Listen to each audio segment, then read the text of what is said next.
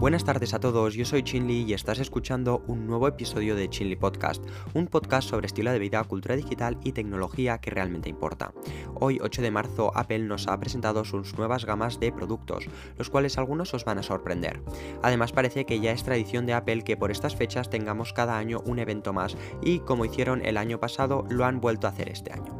Como habéis podido escuchar, o si no tenéis ni idea de qué productos han lanzado o si Apple ha hecho una presentación, mira, hoy día 8 de marzo, Apple nos acaba de anunciar muchos productos. Apple básicamente ha lanzado un nuevo iPhone SE de cuarta generación, el iPhone 13 y el iPhone 13 Pro, 13 eh, Pro en color verde alpino, un iPad Air de quinta generación, el nuevo y sorprendente M Ultra, M1 Ultra, que estará disponible en el nuevo ordenador de sobremesa, el Mac Studio, con su nuevo monitor a juego, el Display Studio, además de novedades en su plataforma de contenido en streaming Apple TV Plus con nuevas series y películas con autores eh, con, perdona, con actores muy muy top, la verdad, y eh, una nueva característica que os va a sorprender mucho. En el episodio de hoy te haré un breve resumen sobre todos estos nuevos productos. Ya será este fin de semana cuando te hable de todas las características con mucha más profundidad, dando mi opinión. Así que con todo dicho empezamos este nuevo episodio de Chinley Podcast. Allí vamos. Antes de empezar, me gustaría comentaros que durante todo el Apple Event he estado con algunos de vosotros en Twitter comentando todas las novedades en directo. Así que para el próximo evento os avisaré y si queréis os unís, que nos lo hemos pasado muy bien y voy eh, al instante comentando y colgando fotografías de todo lo que Apple nos presenta en la presentación. Bueno, ahora mismo sí que ya empezamos, en este caso hablando del iPhone SE de cuarta generación, en este caso, el cual tiene más cambios internos que externos, porque desde fuera aparece el mismo iPhone 8 que se lanzó ya hace 4 o 5 años, con el mismo cuerpo, misma pantalla de 4,7 pulgadas y desbloqueo por Touch ID. Y perdona que se me olvidaba, con resistencia IP67. Pero bueno, por el bajo precio podemos tener un iPhone nuevo con un último procesador de Apple, en este caso el A15 Bionic, el ultimísimo procesador que ha lanzado Apple para iPhones, que es el que tiene justamente el iPhone 13 y 13 Pro, el cual nos permitirá la conectividad 5G en este terminal, al igual que fotografía fotografías mejoradas con los estilos fotográficos del iPhone 13 y Deep Fusion. Este procesador te aseguro que te durará 4 o 5 años, ya que como te digo, es un procesador que no tiene ni 6 meses desde que salió al mercado con el iPhone 13. Es un procesador que podrás jugar a juegos potentes de la App Store y podrás eh, hacer cualquier otro tipo de tareas durante varios años sin que haya lag y irá, te aseguro yo, muy bien. Además que te permitirá grabar, como te digo, en 4K 60 FPS y tendrás 5G. Antes te he dicho que la pantalla era la misma, pero es mentira, ya que nos encontramos que, como sabéis, con una pantalla de 4,7 pulgadas, ¿vale? El diseño del teléfono es el mismo que el 8, pero según Apple tenemos Smart HDR4, que eh, tendremos que probar cómo va. Parece una nueva tecnología de Apple, como dice el propio nombre, de HDR, donde los colores serán mucho más vivos y los negros más intensos. Ya veremos cómo va como también su supuesta nueva batería mejorada, que no sé hasta qué punto es del todo cierto. Em, por otra parte, la pantalla asegura Apple que es más em, resistente con un cristal más duro y robusto, como em, como los nuevos iPhones 13 o 12 que Apple asegura que van siendo más resistentes. Mi propia experiencia que he tenido, yo creo que esto es verdad, porque antes eh, un iPhone se te caía al suelo y se te rompía. Ahora a mí se me ha caído más de una vez y no se me ha roto. Y yo creo que Apple en este tema de los cristales más resistentes lo está acertando mucho.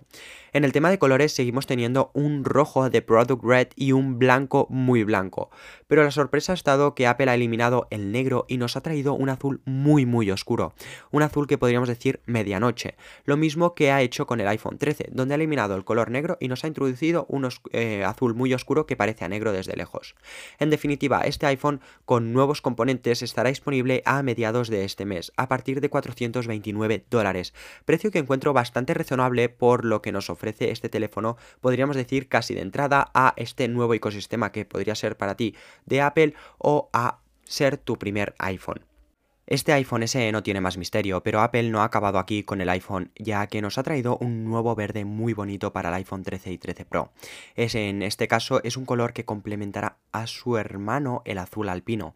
En este caso Apple ha decidido llamarle el color verde alpino, un verde muy bonito que aún lo es más en el modelo Pro, que el cual, bueno, me parece sutilmente eh, muy parecido, podríamos decir, a ese verde medianoche que nos encontrábamos al iPhone 11 Pro que me fascina. Eh, estos iPhones con estos colores estarán disponibles a mediados de este mes. Me gustaría recalcar que ha hecho Apple muy bien es que no se ha ceñido solo a poner este color verde en el iPhone 13, sino que también nos lo ha hecho en la gama Pro.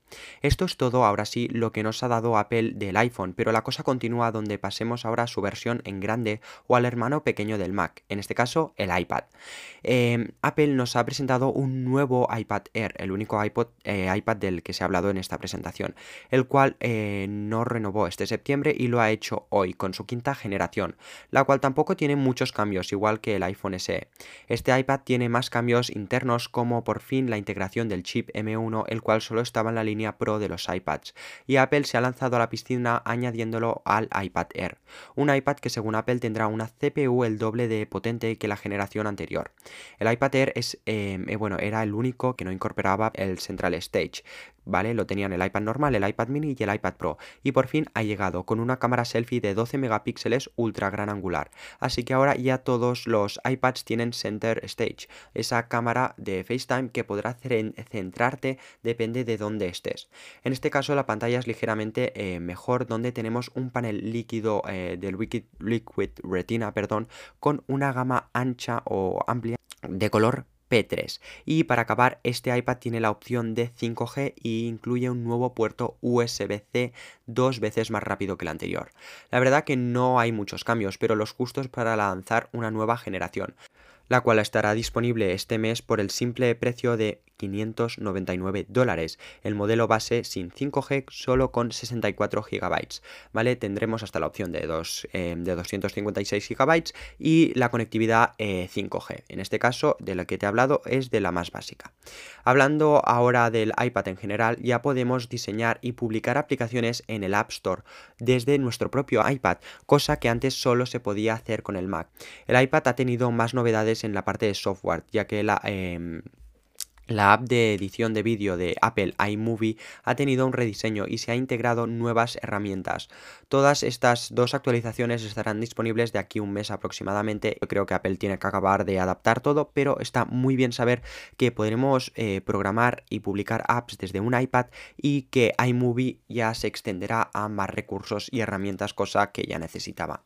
Dejando atrás el iPad, pasemos a la chicha del evento, la joya de la corona de Apple ahora mismo, yo creo el nuevo chip M1 Ultra, el cual ya cierra la familia de los chips M1 que va, eh, bueno, que ahora mismo eh, Apple ha dicho que ya cierra el M1, que tenemos desde el M1 normal, el M1 Pro, el M1 Max y por último el M1 Ultra, que eh, ahora mismo es el top, el mejor de todos, el cual básicamente es una unión de dos M1 Max, los cuales son fusionados ofreciendo el doble de potencia y trabajando muy bien juntos, los cuales Apple ha hecho que se compaginen muy bien entre ellos.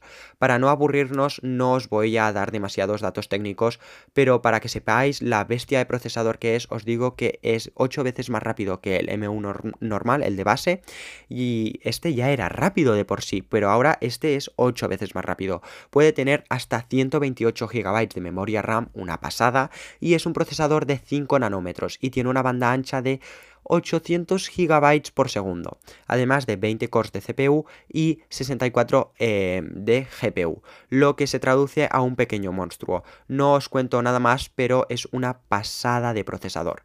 Ahora os estaréis preguntando, como yo me estaba preguntando en el momento que estaba viendo el evento, en qué dispositivo nos podremos encontrar este procesador. Y en este caso solo en uno de momento. En este caso Apple ha lanzado un nuevo Mac para acompañar a este procesador. En este caso es el Mac Studio un ordenador de sobremesa pequeñísimo incorpora este superprocesador. El objetivo de Apple con este Mac era hacer una gran máquina muy pequeña para profesionales destinadas para sus estudios, por eso se llama Mac Studio. Lógicamente este Mac tendrá un M1 Ultra con la eh, opción de incorporar también un M1 Max eh, si no quieres tanta potencia, porque el M1 Ultra yo creo que es excesivo para mucha gente que con un M1 Max que tiene ya el MacBook Pro de 14 y 16 pulgadas es suficiente. Este Mac Studio tiene una barbaridad de puertos, podrás configurarlo hasta 8 TB de memoria interna e incorporar Wi-Fi, bueno, incorpora, perdón, Wi-Fi 6 y Bluetooth 5.0. Además de que esté conectado siempre a la corriente, su consumo será muy bajo comparado con otros ordenadores de sobremesa que consumen barbaridades. Por último, como dato extra que nos ha dado Apple, este Mac Studio con 1 eh, M1 Ultra es un 80% más rápido que el eh, Mac Pro. Así que esto es lo que realmente me ha hecho pensar que Apple está haciendo un trabajo excepcional con sus procesadores para el Mac. Sigamos con otro compañero perfecto para este ordenador, ya que sin monitor, ¿cómo lo usaremos? En este caso, Apple nos ha introducido una nueva pantalla, en este caso el Studio Display, que ya, eh, bueno, que va a juego a este eh, Mac Studio. En este caso, el monitor tiene un billón de colores, 27 pulgadas con resolución 5K con gama amplia de colores P3, igual que te contaba en el iPad Air. Eh, tendrá True Tone con 600 bits de brillo, altavoces de calidad de estudio con Dolby Atmos y Special Audio, cuatro puertos USB-C y la opción de nano textura en el cristal para que la luz eh, se refleje menos en la pantalla cuando haya una luz potente o directamente el sol. Por último, el monitor podrá cargar eh, un Mac, ¿vale? Podrá cargar, como si estuviera la corriente, un Mac a 96 vatios y tiene incorporada una webcam de 12 megapíxeles ultra gran angular con el central, eh, bueno, center stage, perdón, no central stage, y la primera, bueno, será el primer Mac o pantalla de Apple así grande que incorporar el Center Stage. Y la verdad se agradece de tener y que vayan incorporando el Center Stage cada vez a todos los dispositivos que em, se usen para videollamadas. Y podrás elegir los, eh, los, periféricos de este ordenador que te vendrán en la caja eh, en color negro o plata. En este caso me refiero al teclado y ratón, cosa que nunca se ha visto en Apple y me parece súper, súper bien que tengas la opción de escoger estos dos colores, ¿vale? Porque si pega más para tu oficina o estudio el negro o el plata lo podrás escoger eh, tú mismo directamente a la hora de comprarlo. La pantalla incorpora un chip A13, el mismo que el iPhone 11, y tiene tres tipos de monturas, donde hay la opción de una montura besa, un stand como el del último iMac de una sola posición con ángulos reclinables y un stand mucho más eh, regulable donde tendrás más ángulos y podrás subirlo y bajarlo de posición. Por último podremos conectar tres pantallas de estas a un Mac. Todo esto puede parecer muy bonito, potente y fantástico, pero también caro, así que vamos a lo que cuesta. Vamos a la pasta.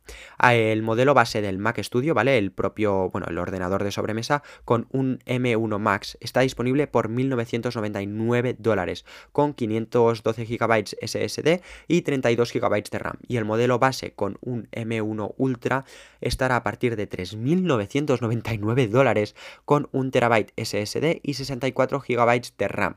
Una pasada. En el caso del Display Studio costará unos 1.599 dólares y la pantalla, con la pantalla me refiero eh, más básica, la montura más básica también. Precios que creo que suenan eh, muy muy caros, pero creo que em, son muy razonables porque no son para un público, eh, un público habitual que quiere un Mac para su casa, sino son para expertos, para profesionales. Si tú eres un fanático de Apple y quieres un ordenador para hacer trabajos em, para la universidad, para tu em, bueno, para tu trabajo o compañía, hacer trabajos de ofimática, este ordenador lo siento, pero no es para ti. Si tienes el dinero y te lo quieres gastar, gástatelo, pero yo te recomiendo que te lo guardas, eh, que te lo guardes y lo inviertas en otras cosas, porque no le vas a sacar todo el partido de esto y un profesional le va a dar mil vueltas a este ordenador. Este fin de semana eh, ya os hablaré eh, con más profundidad del Mac Studio, porque este dispositivo tan brutal y bonito tiene para largo y para mucho que contar.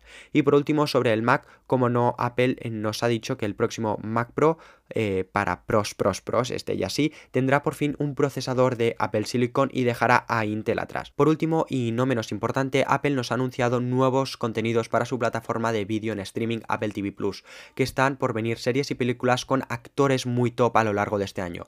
Además que nos ha integrado la opción de ver partidos de béisbol en directo, cosa que aún no sabemos cómo será, supongo que será exclusivo para Estados Unidos, pero ya averiguaremos qué es esto de los partidos de, de béisbol en directo. Hasta aquí ha llegado todo lo nuevo que nos ha presentado Apple hoy y el episodio de hoy. Espero que os haya gustado mucho y recordar que este fin de semana hablaré sobre todos estos productos mucho más a fondo y dando mi propia opinión con sinceridad y os diré mi reflexión sobre estos nuevos productos. Así que nos vemos este fin de... Chao, chao, chao.